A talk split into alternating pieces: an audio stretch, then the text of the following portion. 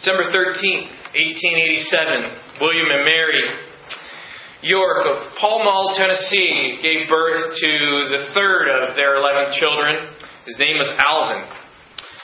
He had very little schooling due to a need to help his father running the family farm and hunting for food. Though his formal education was lacking, he was a crack shot and a skilled marksman and an adept woodsman. His father died in 1911, and Alvin, as the oldest living in his area still, uh, was forced to help his mother in raising his younger children. And to support the family, he began working as a laborer and a logger in Tennessee. During this period, well, you can imagine the crowds of, uh, of loggers, and, and, and that, uh, in that era, uh, he became a heavy drinker and was frequently involved in bar fights. And um, despite pleas from his mother to improve his behavior, he persisted in drinking. And that continued until tragedy struck in the winter of 1914 when his friend Everett Delk was beaten to death during a drunken uh, barroom brawl in nearby Kentucky. And shaken by this, the Lord used that in his life to turn him back to uh, the Lord Jesus Christ. And there he joined a church and became a member there, and he met his future wife Gracie through that church. You remember 1914 was the start of World War I, and it wasn't until 1917 that the United States of America entered into that war. And York became concerned that he would be required to serve. The beliefs of his church were that he uh, that, that he'd not uh, uh, be a part of the war, and so uh, he was advised to seek conscientious objector status. And as a result, he wrote on his draft card four simple words: "Don't want to fight."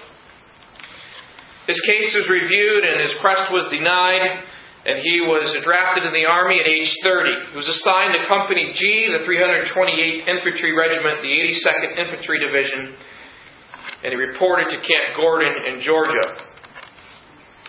He reported, uh, as he arrived there, it became very clear that this was a marksman that was unlike many in the Army, and he was seen as a crack shot but his skills as a marksman was seen as an oddity because he did not wish to fight. And the Captain Edward Danforth and his battalion commander, Major General Edward Buxton, showed him from Scripture the biblical justification for war, justification for a just war. And they were able to convince him that war could be justified. He traveled to Boston, then sailed to France in May 1918. There, entering the fighting, his unit received orders on the night of October 7th to advance the next morning to take Hill number 223 and to press on to sever one of the French railroads the Germans were using there. They advanced around 6 a.m. the next morning. The Americans succeeded in taking that hill. And moving forward from the hill, his unit was forced to attack through a triangular valley and quickly came under German machine gun fire on several different sides. And that stalled the attack, and the Americans began taking heavy casualties. In order to eliminate the guns, 17 men, led by another sergeant, including York, ordered to work around to the German rear. And taking advantage of the brush and the hilly nature of the terrain, Sergeant York and the other sergeant, Sergeant Bernard Early, they succeeded in slipping behind German lines and advanced up one of the hills that were opposite the American advance. In so doing, they overran and captured a German headquarters area and secured a large number of prisoners, including a major. And Sergeant Early's men began uh, securing the prisoners, but the machine gunners, the German machine gunners up the slope, turned several of their guns as they realized the Americans were behind them and opened fire on these American groups. It killed six and wounded three, including Sergeant Early. Being the top ranking uh, uh, in, um, left, the only top ranking uh, soldier left, it left York in command of the remaining seven men. And with his men behind cover, guarding the prisoners, he moved to a spot where he could deal with the machine gunners. And lying in a prone position, he utilized the shooting skills that he had uh, honed as a boy. He began picking off the German gunners. And he moved from a prone position to a standing position as he evaded enemy fire. During the course of the fight, six German soldiers emerged from their trenches and arose with bayonets drawn and charged at York. Running low on rifle ammunition, he drew his pistol and dropped all six before they reached him. Then he switched back to his rifle and returned to sniping at the German machine guns. Believing he had killed around 20 Germans and not wishing to kill more than necessary, he began yelling at them to surrender. In this, he was aided by the captured German major who began in German urging his men to cease fighting. Rounding up the prisoners in that immediate area, York and his men captured around 100 Germans. Though he did not accomplish this single handedly, he in essence virtually did. With the major's assistance, he began moving the men back toward the American lines. In process, they captured another 30 Germans, Advancing through artillery fire, he succeeded in delivering 132 soldiers with his six or seven men who were still with him to battalion headquarters. After this, he and his men rejoined their unit and fought through to the railroad. In the course of the fight, uh, 28 Germans were killed and 35 machine guns captured, much of that work done by Sergeant Alvin York. He was promoted to sergeant uh, officially and awarded the Distinguished Service Cross after his achievements. He remained with his unit for the final weeks of the war, and his decoration was upgraded to the Medal of Honor, which he received on April 18, 1919. He also received a French Award and also an Italian Award. And as he returned to New York in late May, he was hailed as a hero and received ticker tape parade for himself there in New York. Here's a man who destroyed the works of the Germans virtually single handedly, and one of our great military war heroes. But I want to tell you something greater than that, and it is the purpose of Christmas this morning. The purpose of Christmas, seen in 1 John chapter 3, verse 8 specifically, where Jesus Christ single handedly destroys the greatest enemy threat in the creation of this world. I want to focus on one phrase. I don't normally focus on a single verse or a single phrase, but I want to do that this morning and lift our ears and direct our vision to the purpose of Christmas. 1 John 3 8b, the second part there. For this purpose, the Son of God was manifested, that he might destroy the works of the devil. for this purpose.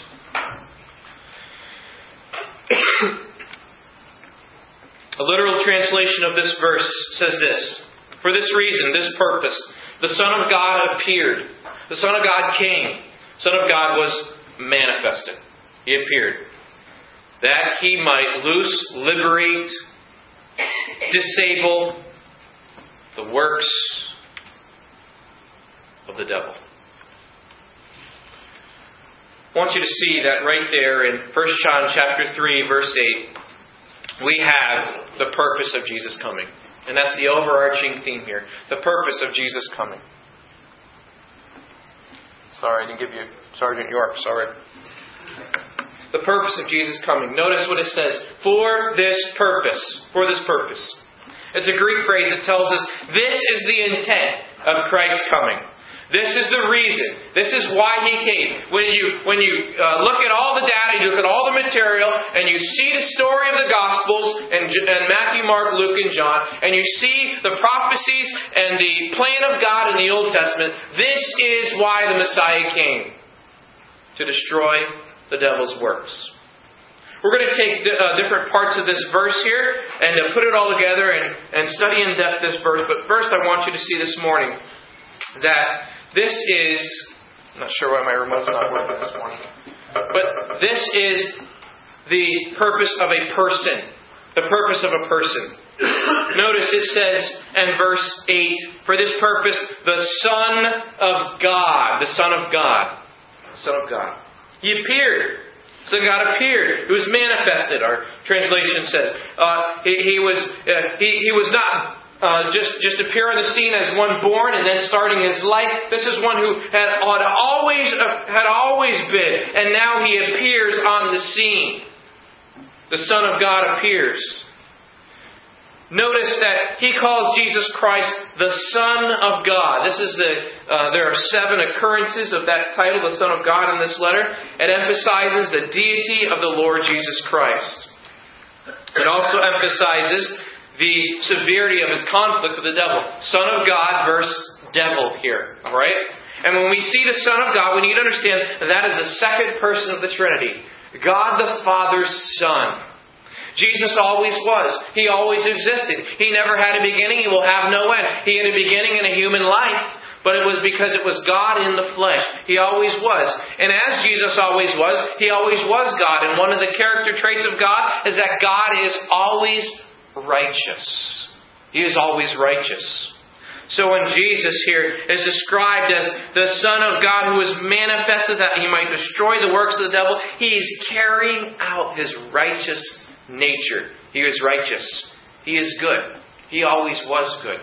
Jesus never had a day where he decided, I'm going to be good. Jesus always was good. It is part of the core of who he is. And Jesus is always love. Jesus and God the Father and the Spirit did not start loving when Jesus Christ became a baby and then saved the world through his cross. God the Father, God the Son, and God the Spirit had always loved and enjoyed fellowship and relationship with one another. So when Jesus comes to destroy the works of the devil, this is an expression of his love. Because he was always loved. He rescued. He came. He didn't sit back. He rescued. He came. This Son of God, this person, was in conflict with the devil.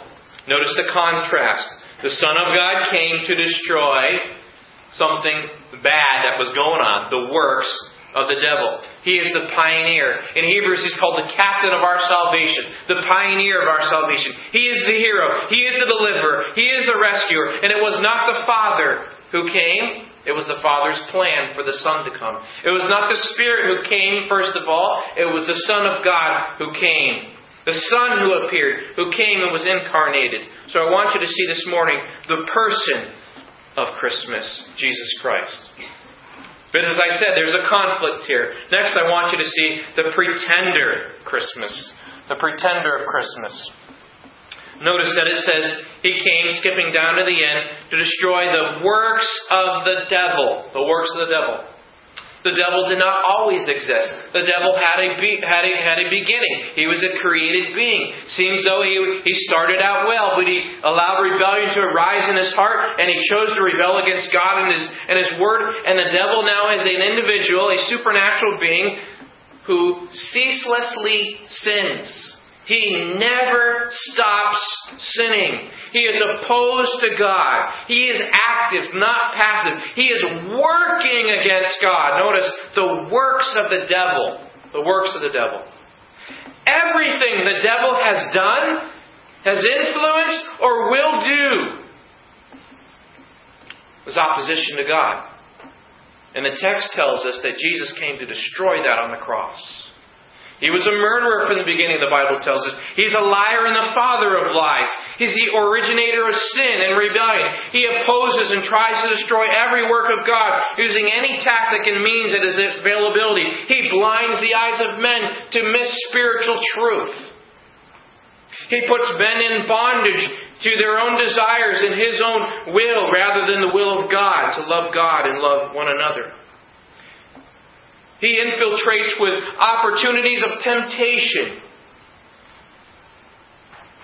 He tries to destroy the work of God using doubt, using fear, using confusion, even using sickness, envy, pride, slander, anything that he thinks will destroy the work of God.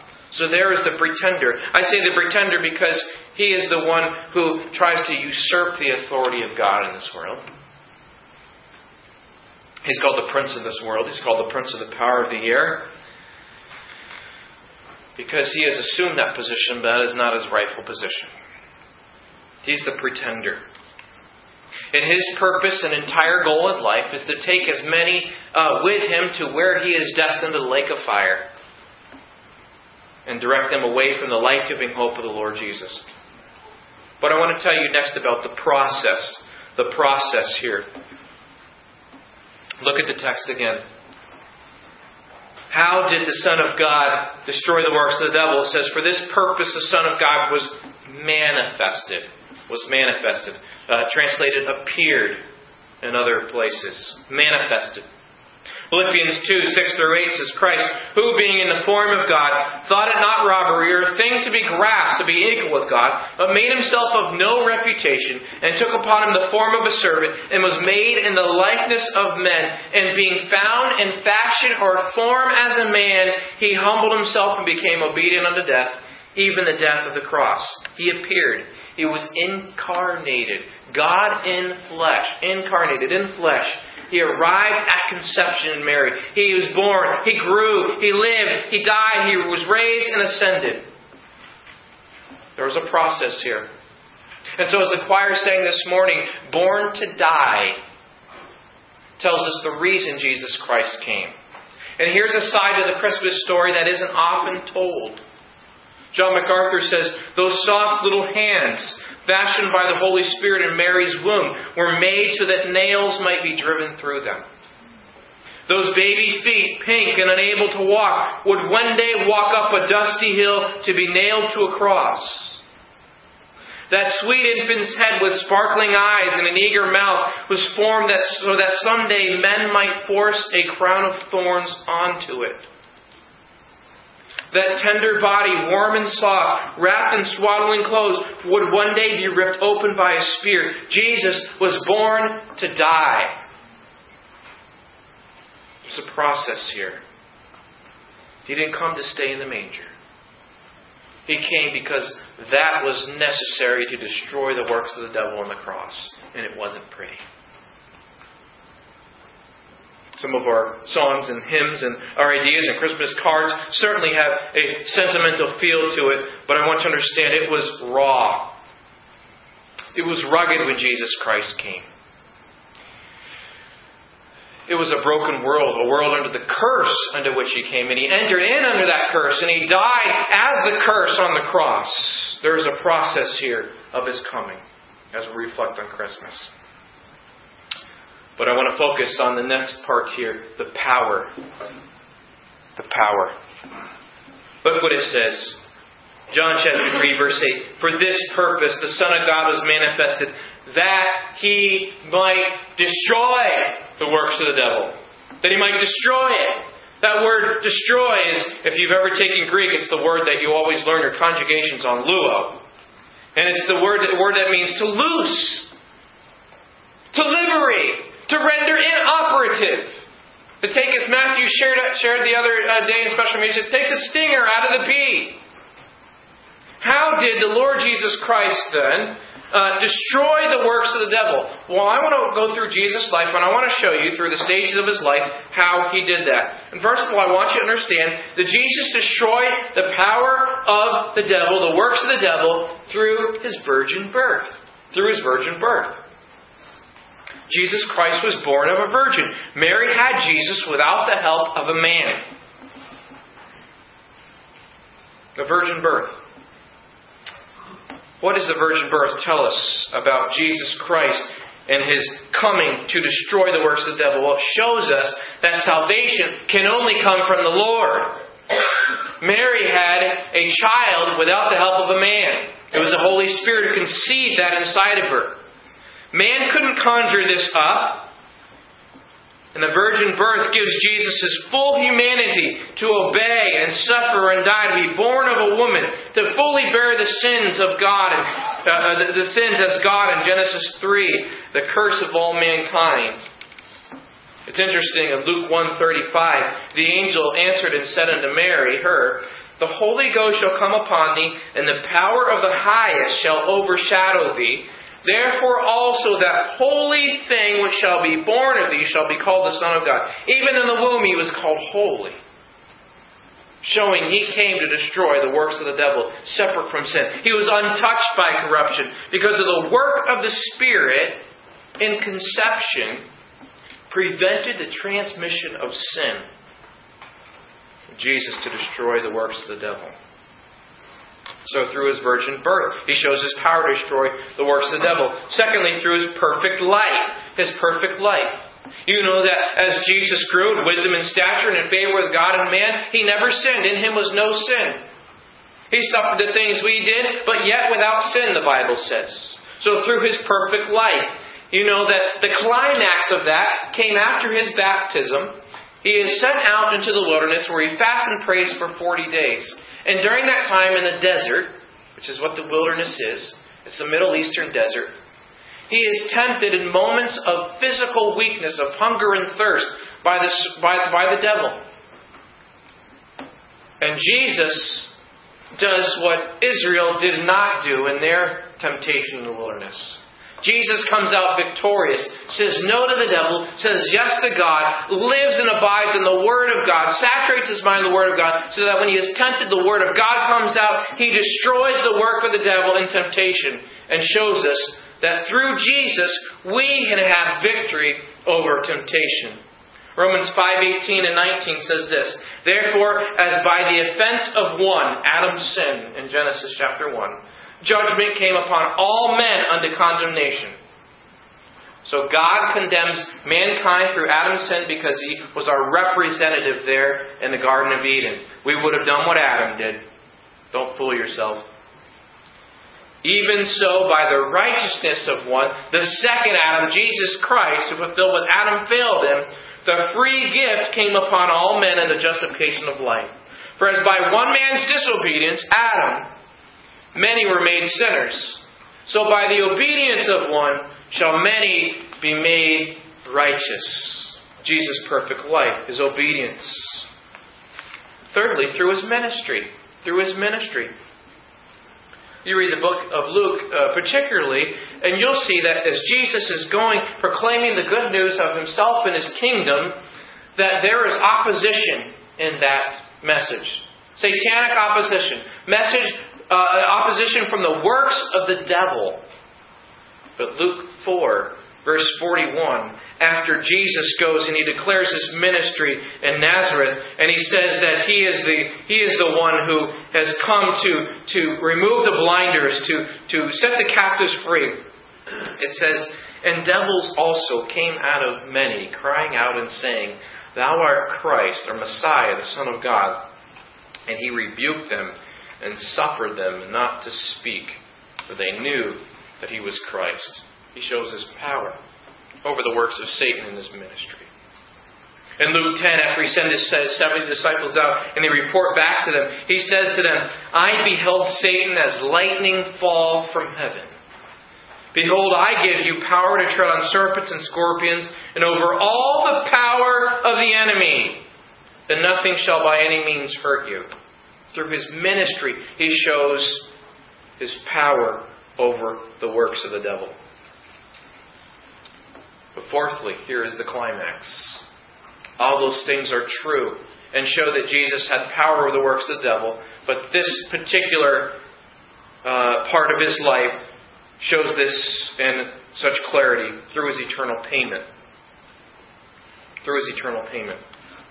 On the cross, when he died, all those who will put their faith in him died as well. Their old man is dead. The old life is dead. They are no longer in bondage to the devil, their former father. Though the influence of sin is all around them, they never have to yield to that influence. They are free from the power of sin and have been joined to Jesus' life. Hebrews chapter 2 and verse 14 a writer of Hebrews talks about Jesus' incarnation, why he came, and the writer of Hebrews says this For as much then as the children are partakers of flesh and blood, he also himself likewise took part of the same, that through death he might destroy him that had the power of death, that is, the devil.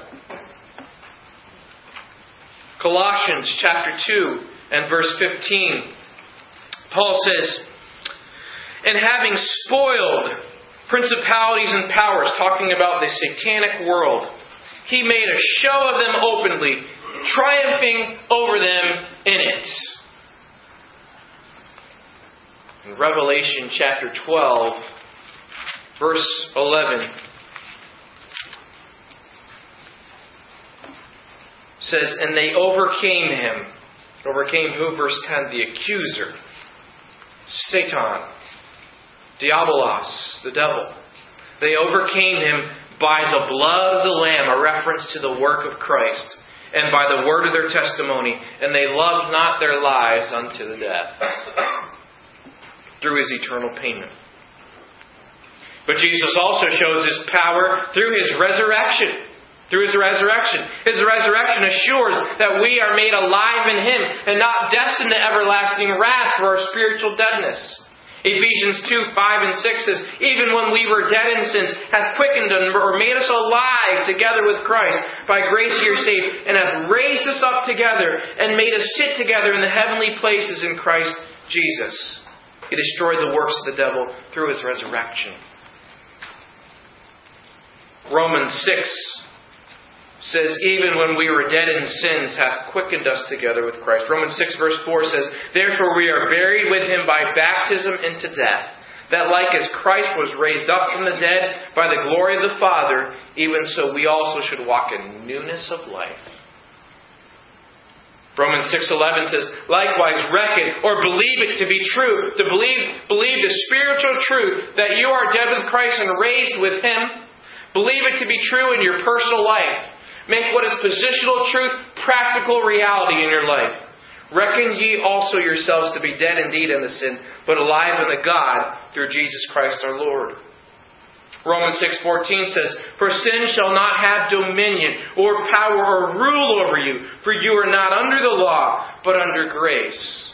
Jesus' resurrection destroys the work of the devil.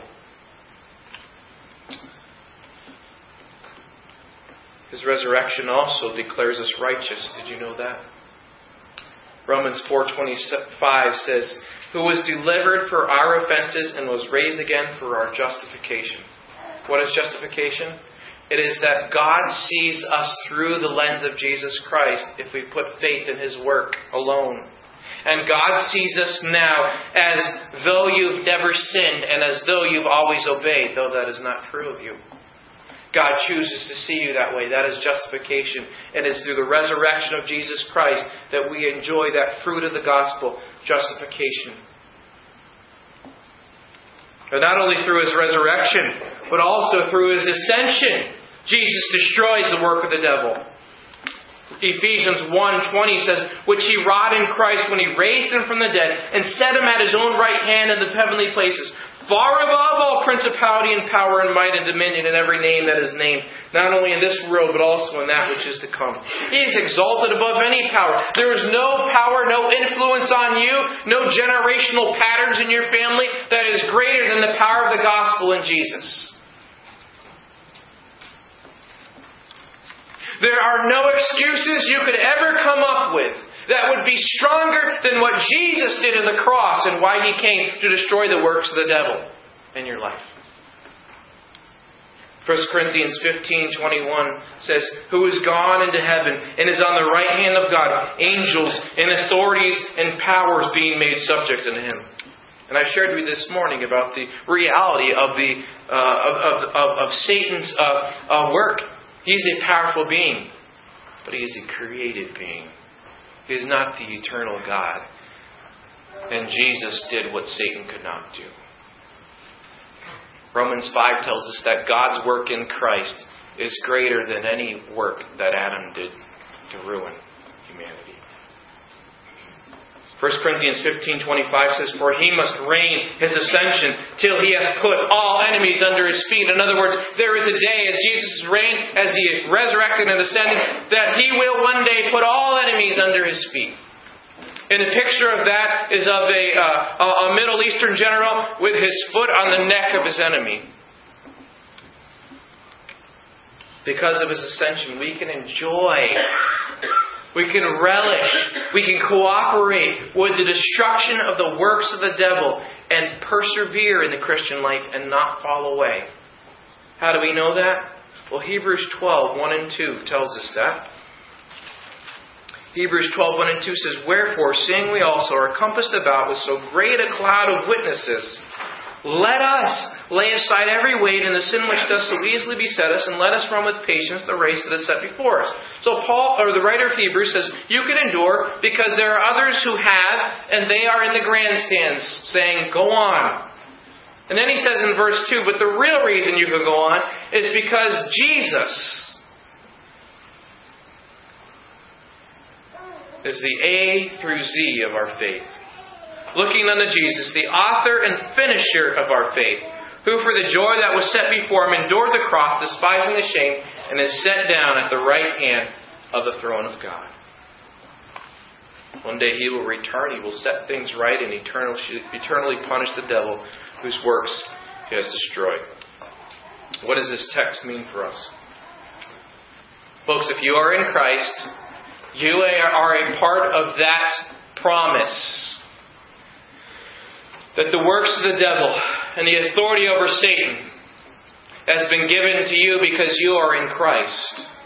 You are joined to the authority. Are you stuck in a sin pattern? Are you stuck in a habit that you cannot deliver yourself of? You cannot destroy the works of the devil yourself. Jesus already did. And that is why he came. You need him because he came for this purpose. It's through continuing faith in Jesus' work and the relying on the power inside of us, the Holy Spirit, that we who are believers do not make a practice or a habit of unrepentant sin. When we sin, we have an advocate with the Father, Jesus Christ the righteous, who was a satisfactory, full punishment of God for our sins, who we go to and repent and exercise our faith in His finished work for, not just at your salvation, but day to day. And we can kill sin, and we do not have to give in to temptation. We can advance because the gospel, Christ, is inside of us through the Spirit. One serving the prince of the power of the air, the spirit that even right now is working in the children of disobedience. In Christ now, we have a new master who loves and cares for us. Once blinded by the works of the devil to not be able to see spiritual truth, in Christ we see spiritual truth. Once captive to our desires by the work of the devil, in Christ we can fully love and obey God through his power. Once broken and twisted and distorted in our brokenness by the works of the devil, in Christ we are made who we are and restored in his image.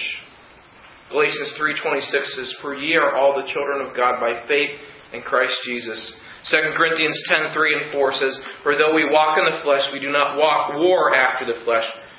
We live in a physical world, Paul says, but we do not have a physical war uh, for, for, for good and evil in our lives here. For the weapons of our warfare are not physical, are not carnal, but mighty through God to the pulling down of strongholds.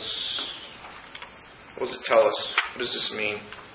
It means that Paul said in Ephesians 6 Be strong in the Lord and in the power of his might, because he came to destroy the works of the devil. First Peter says, Whom resist steadfast in the faith Jesus undid what the devil achieved. He made everything sad come untrue in him. He loosed bondage, he liberated through the incarnated Jesus, the Son of God. And this is the purpose of Christmas. It is the work of the devil to sin and oppose God.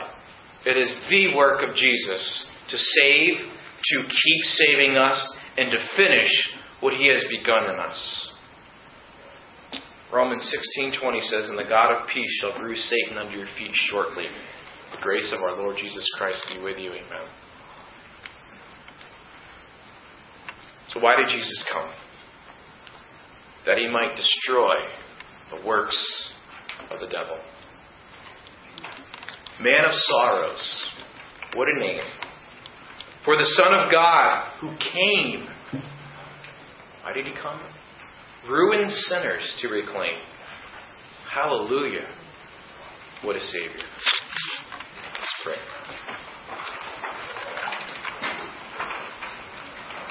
Thank you, Lord Jesus, for the true purpose, meaning of Christmas. Lord, we thank you for your word. We thank you for the hero of your word, the Lord Jesus Christ who is set so clearly in its pages as the only rescuer we could ever want or need. We thank you that you came to reclaim what was broken. We ask that you would do that in lives this morning.